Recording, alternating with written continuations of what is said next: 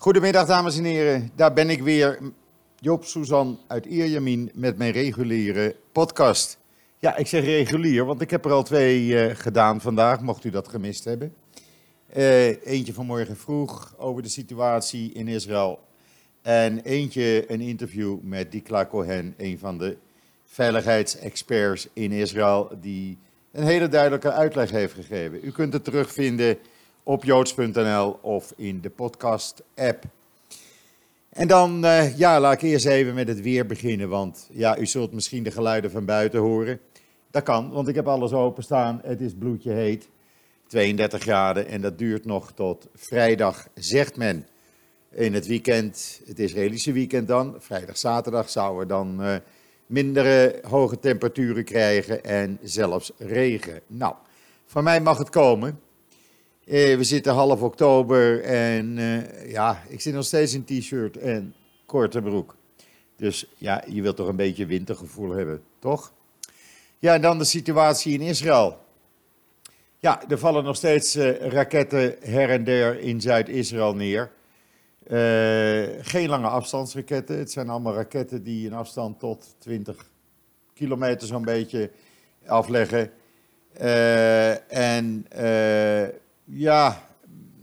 Men zegt ze willen hun voorraad niet helemaal verschieten, de Islamic Jihad. Het zou best kunnen. Het zou ook te maken hebben met het feit misschien dat ze geen andere raketten hebben. In ieder geval, wat een positief iets is, en dat legde Dikla Cohen vanmorgen ook al uit, dat Hamas afzijdig blijft. Hamas wil dit niet. Hamas gaat er ook niet in mee. Het is alleen de Palestijnse Islamic Jihad. Ja, het heet officieel Palestinian Islamic Jihad. Die krijgen hun opdrachten uit Iran. En Hamas wil daar gewoon op dit moment niets mee te maken hebben, want die willen rust hebben. En zoals Dikla Cohen zei, en ik ben het daar volledig met haar eens. Ze zei in dat interview ook heel duidelijk, u kunt dat terugluisteren. Kijk, de bevolking in Israël lijdt eronder, maar de bevolking in Gaza lijdt er ook enorm onder. De helft van Gaza is, van de volwassen mannen is werkloos. En Hamas wil er alles aan doen om de rust te behouden. Wat zij ook duidelijk zei, de komende 2 dagen worden bepalend, vooral vrijdag. Vrijdag is de dag van de wekelijkse rellen. Die beginnen zo rond een uur of 1 middags. Die worden betaald en aangestuurd door Hamas. Belangrijk is om te zien hoe die rellen zich ontwikkelen en of ze doorgaan. Het zou best eens kunnen zijn dat Hamas zegt, nee, wij blazen deze rellen voor vandaag af. Wij willen dit niet. Dat zou een heel goed teken zijn.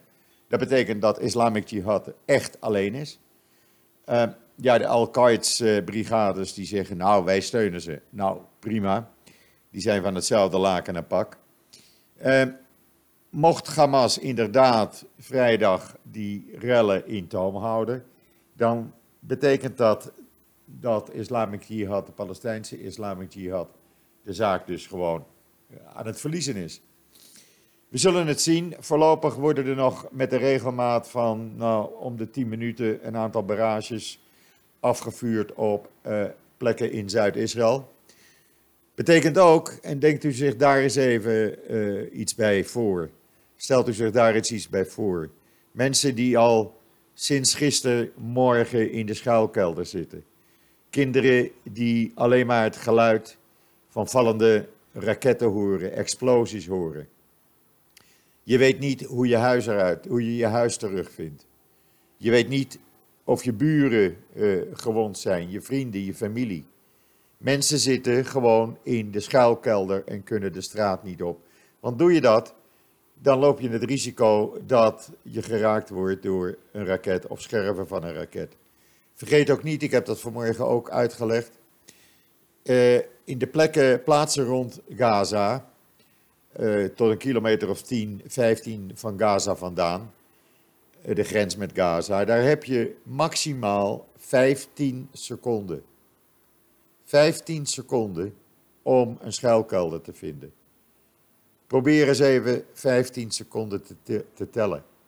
Of loop 15 seconden. Dan weet u hoe kort dat is en hoe moeilijk het is om een veilige plek te vinden. Het alarm gaat nu weer af en het is weer rond de grens met Gaza. In ieder geval, dit is de situatie in Israël. IDF heeft een aantal, hoe moet je dat uitleggen, een aantal van die squads definitief en voor altijd uitgeschakeld. Dat zijn die groepen van 2, 3 of 4 mannen die proberen raketten af te schieten. De drones hangen natuurlijk boven Gaza en zien elke beweging. Ze hebben ook 2 mannen de andere wereld uitgeholpen op een motorfiets. Die kwamen net terug van het afschieten van raketten. Die zullen dat dus ook niet meer doen. Als je niet wil stoppen, wat Islamic Jihad heeft gezegd, wij stoppen niet, wij willen geen ceasefire, we willen geen wapenstilstand. Wij doen wat we willen. Nou, dan moet je ook niet klagen als er mensen naar de andere wereld worden geschoten. En dan moet de hele wereld daar niet over klagen. Want de IDF is ervoor om Israël en zijn bevolking te beschermen. En dat doen ze. Ze hebben gisteren een aantal gespecialiseerde reservisten opgeroepen. Dat zijn mensen op gebied van intelligence en wat andere specialiteiten, dronebestuurders, etc. Dronepiloten noem je dat eigenlijk. En ja, doet alles om te zorgen dat er geen verdere en grotere schade in Israël gaat plaatsvinden. Vanmorgen vroeg, een van de eerste raketbarrages was gericht trouwens op het midden van Israël. De omgeving Latroen B'T Shemes, halverwege Tel Aviv en Jeruzalem. Ja, en dan Netanyahu, die blijkt volgens alle media in Israël, meneer Al-Atta al eerder naar de andere wereld te willen zien gaan. En dat wilde hij eigenlijk sinds hij in september het toneel moest verlaten tijdens een verkiezingstoespraak, omdat de raketten in Ashdod neerkwamen. Hij hield die toespraak in Ashdod en meneer Atta bleek de commandant te zijn die achter deze raketaanval zat. Vanaf dat moment heeft Netanyahu gezegd, deze man moet definitief uitgeschakeld worden. Nou, hij wilde dat meteen doen, dat kon niet, want de procureur-generaal zei heel terecht, daar moet je toestemming voor hebben van het veiligheidskabinet. Dus dat moest hij eerst doen. Ja, en dan moet er een moment komen dat de IDF daar klaar voor is. En wat is er nu aan de hand? We hebben al ruim een week de internationale vliegoefening Blue Flag in Israël. Met vliegtuigen uit Amerika, Griekenland, Cyprus, Italië en natuurlijk Israël. En een aantal van de piloten die aan die oefening meededen, die werden opeens afgelopen dinsdagmorgen vroeg, heel vroeg gebriefd. En men zei, nou hebben we het moment, deze man kan nu in zijn slaapkamer geraakt worden. En het was één raket gericht op de slaapkamer van meneer Al-Atta. En die heeft hem en zijn vrouw, die naast hem lag, definitief uitgeschakeld. Ik vind dat een fantastisch staaltje van precisie. Ik kan alleen maar daar mijn hoed die ik overdag draag voor afnemen. En een diepe buiging voor deze piloten van de IDF. Dan Netanyahu heeft ook toegegeven vandaag dat hij Bennett minister van Defensie heeft gemaakt, alleen maar om Benny Gantz dwars te zitten. Hij probeert die coalitiebesprekingen te dwarsbomen. Hij wil zo lang mogelijk premier blijven. Hij hoorde natuurlijk de geruchten die we allemaal hoorden hier in Israël, dat Gantz gesprekken had gevoerd met mensen van Blue and White, adviseurs van Gantz, om de mogelijkheid te bespreken of het kleine partijtje van Bennett en Ayelet Shaked misschien wel niet bij Gantz in de coalitie wilde komen. Nou, op dat moment heeft Netanyahu gezegd, hey, wacht even, ho, Benny Gantz, weet je wat? Jij wilt er toch altijd minister van Defensie worden? Je kan dat nu worden. En zo is het gegaan. Hij heeft toen tegen de andere Likud-ministers gezegd, als jullie media-interviews geven, waarin gevraagd wordt waarom Bennett minister van Defensie is geworden, leg dan maar uit aan de media dat de nieuwe rechtswetgever Bennett van plan was om krachten te bundelen met Benny Gantz. En dat wilde ik dwarsbomen. U kunt het hele verhaal op Joods.nl lezen natuurlijk, zoals te doen gebruikelijk. En dan een mirakel staat ook op Joods.nl, een video. Een video, gisteren hadden we al de video geplaatst van die raket die neerkwam op een snelweg in Zuid-Israël. Daar ziet u ook een bus op staan. Nou, nu is er een video verschenen van de buschauffeur, die ook een camera aan boord had. En je ziet de buschauffeur rijden in zijn bus. Hij moet stoppen voor het stoplicht. Hij pakt zijn kop koffie en wil net van zijn eerste slok koffie genieten. En je ziet op de video dat hij weet niet wat hij meemaakt, want hij ziet opeens een raket ontploffen net voor hem. Ga de video kijken op joods.nl, want het is echt, ja, ik vind het een wonder dat er geen slachtoffers bij gevallen zijn. En dan Hamas. Hamas mag zich dan niet bemoeien met wat Islamic Jihad doet. Ze hebben gisteravond wel bij uitzendingen over de raketten, over het afvuren van raketten, een nieuw nummer gepresenteerd. En dat heet het beroemde, inmiddels in Gaza beroemde lied, Death to Israel. Het is een heel verhaal, er staat de tekst bij in joods.nl. Dus Hamas, op een andere manier laten ze zien dat ze niet helemaal afzijdig zijn. Lees het op joods.nl. Ja, nou, natuurlijk is er ook nog ander nieuws in Israël, want het leven gaat gewoon door. Het is heel raar eigenlijk. Ik zit hier, ik heb het even nagekeken, exact 96 kilometer van Sderot. Ik zit hier ongeveer 80 kilometer noordelijk van Gaza. En hier, op dit moment, as we speak, merk je daar eigenlijk niks van. Het is heel onwezenlijk. Natuurlijk, het alarm op de telefoon gaat natuurlijk constant af. Maar voor de rest, het leven gaat door. Het viel mij wel op gisteravond, dat dan weer wel, dat de shoppingmall bij mij voor de deur was gisteravond een stuk rustiger. Ook werd er, ik zag minder mensen lopen op straat toen ik de hond uitliep, halverwege de avond. Het was echt een stukje rustiger en dat is elke keer als er wat aan de hand is in Zuid-Israël. Ik denk dat de meeste mensen toch aan de televisie dan gekluisterd zitten. Een slokje water, want het is wel erg droog de lucht buiten, 10% luchtvochtigheid. In ieder geval, 80 kilometer bij mij vandaan zitten mensen in de schuilkelder, duizenden mensen, 10.000 mensen.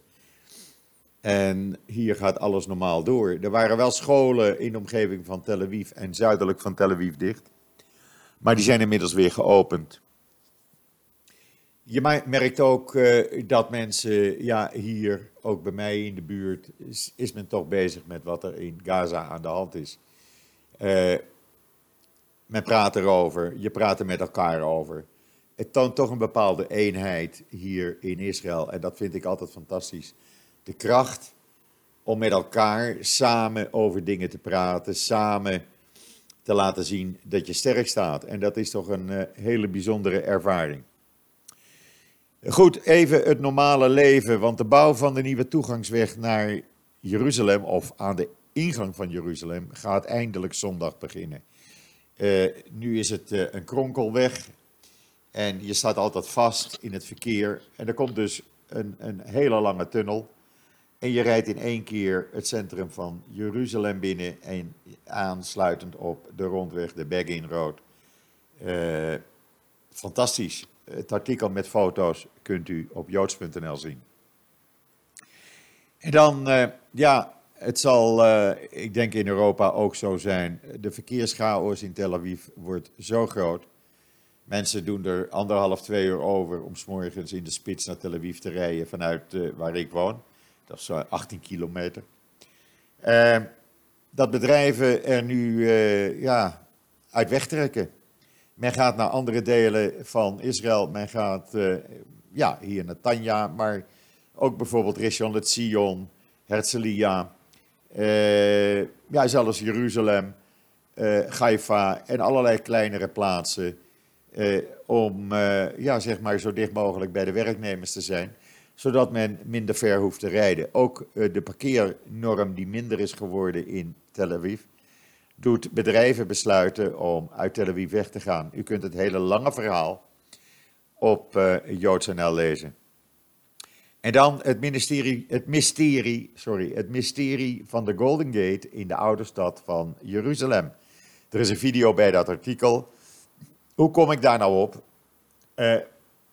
Iedereen die in Jeruzalem bij de oude stad is geweest en er wel eens omheen heeft gelopen, weet, de Golden Gate, die is gesloten, is dichtgemetseld. Maar waarom is dat nou zo? Nou, mijn vriend Naftali, die maakte mij erop attent, omdat hij een leuke video uitbracht daarover. Die maakt het ook eigenlijk duidelijk. Maar het hele verhaal, waarom die poorten zijn dicht gemetseld, het heeft te maken met de komst van de Messias, wat de moslims niet wilden. Vandaar dat ze de poorten dicht hebben gemetseld. Ze hebben er ook nog een kleine begraafplaats voor aangelegd, omdat ze weten dat de Messias niet over een begraafplaats mag. Heel interessant verhaal, vond ik zelf. En ik ben het gaan uitzoeken en we hebben daar een artikel over geschreven. En dan het Sheba ziekenhuis in Tel HaShomer. Dat slaat een brug naar de Arabische wereld. Steeds meer banden met Arabische landen, met landen in de regio. Bijvoorbeeld met Cyprus. Mensen die hier uit die landen, uit Arabische landen, uit Cyprus worden verpleegd. Het blijkt dat men steeds meer open staat voor samenwerking, ook in de Arabische wereld, met dit ziekenhuis oostelijk van Tel Aviv.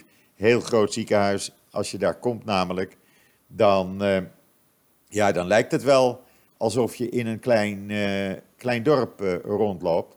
Het is het is gewoon groot, het is gewoon een stad, heel apart en ja. Het is al gewoon in Israël dat je natuurlijk Arabische patiënten in Israëlische ziekenhuizen ziet. En waarom eigenlijk niet? Dat is heel normaal. En vandaar dat ik er ook wat aandacht aan besteed heb. Zodat u ook een beetje kunt lezen hoe dat nou eigenlijk gaat tussen Israëli's en Arabieren.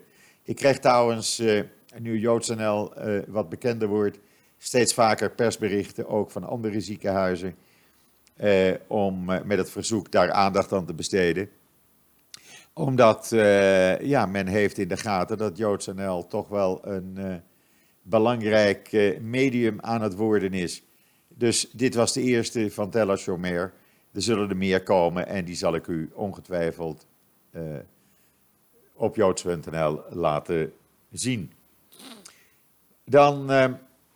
Israël heeft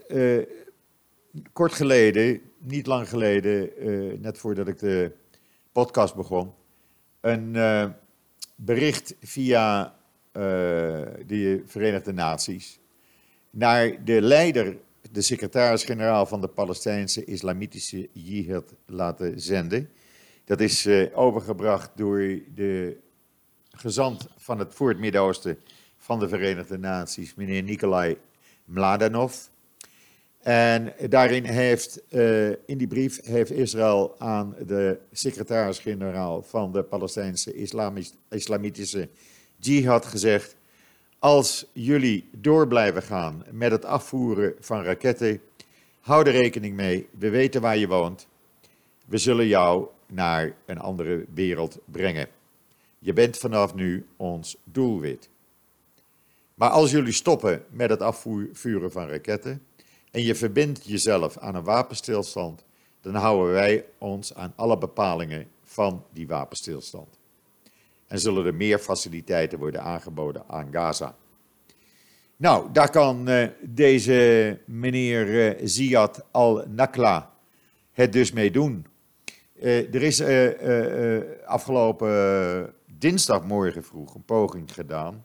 Misschien was dat dan wel een waarschuwing. In ieder geval, zijn huis is beschoten door een niet nader genoemd vliegend object, zullen we maar zeggen. Ja, dat gebeurt. Het gaat hard om hard. Hard tegen hard. En ja, als de IDF niet laat zien hoe dat ze sterk genoeg zijn om niet bang te zijn, dat Israël niet bang is, dan, dan moeten ze maar gaan luisteren. En als je niet luisteren wil, dan moet je wel voelen, luidt het Nederlandse gezegde. Dat heb ik altijd geleerd. En inderdaad, ik hoop dat het wat rustiger wordt. We zullen het zien. Ik blijf u op de hoogte houden. Wij van Joods.nl blijven u op de hoogte houden. Via Joods.nl, via eventueel extra podcasts, via Twitter, via Facebook van Joods.nl. Op allerlei manieren laten wij u weten wat er gebeurt. Zodat ook de Nederlandse media weet wat er gebeurt. Want het valt mij op, ik krijg dat ook toegezonden van velen van u, wat de Nederlandse media, veel Nederlandse media, allemaal voor onzin aan het schrijven zijn over wat er hier aan de hand is. De helft van de verhalen kloppen niet. De feiten zijn onjuist. Er wordt wat bij verzonnen. Er wordt meer en meer op gewezen dat Israël degene is die schuld aan alles heeft. Nou, Amahula, daar doen wij niet aan mee. Ik breng u, en wij van Joods.nl brengen u het nieuws zoals het is, niet gekleurd, niet onze mening, gewoon zoals het is. Mocht er aanleiding toe zijn, dan kom ik met een extra live podcast terug. Ik hoop het eigenlijk niet. Sowieso morgenochtend vroeg. Ik hou dan altijd rekening met de Nederlandse tijden. Maar ik denk Nederlandse tijd zo rond een uur of 7:30, 8:00. Kom ik in ieder geval met een extra korte podcast. Mocht er aanleiding toe zijn, heb ik met Dikla Cohen afgesproken dat zij ook morgen tijd vrijmaakt om even de situatie aan u door te geven. En ik heb gemerkt dat er heel veel behoefte aan is. Want de podcasts die ik sinds gisteren heb gemaakt, zijn al beluisterd door meer dan 18.000 mensen, volgens de statistieken. Alles bij elkaar dan. En dat vind ik heel veel. En daar ben ik alleen maar blij en dankbaar voor dat de informatie die wij geven, dat men dat ziet als serieuze en juiste informatie. Rest mij u nog een hele fijne voortzetting van deze woensdag, de 13e november, toe te wensen. Wat mij betreft zeg ik, zoals iedere dag, tot ziens, tot morgen.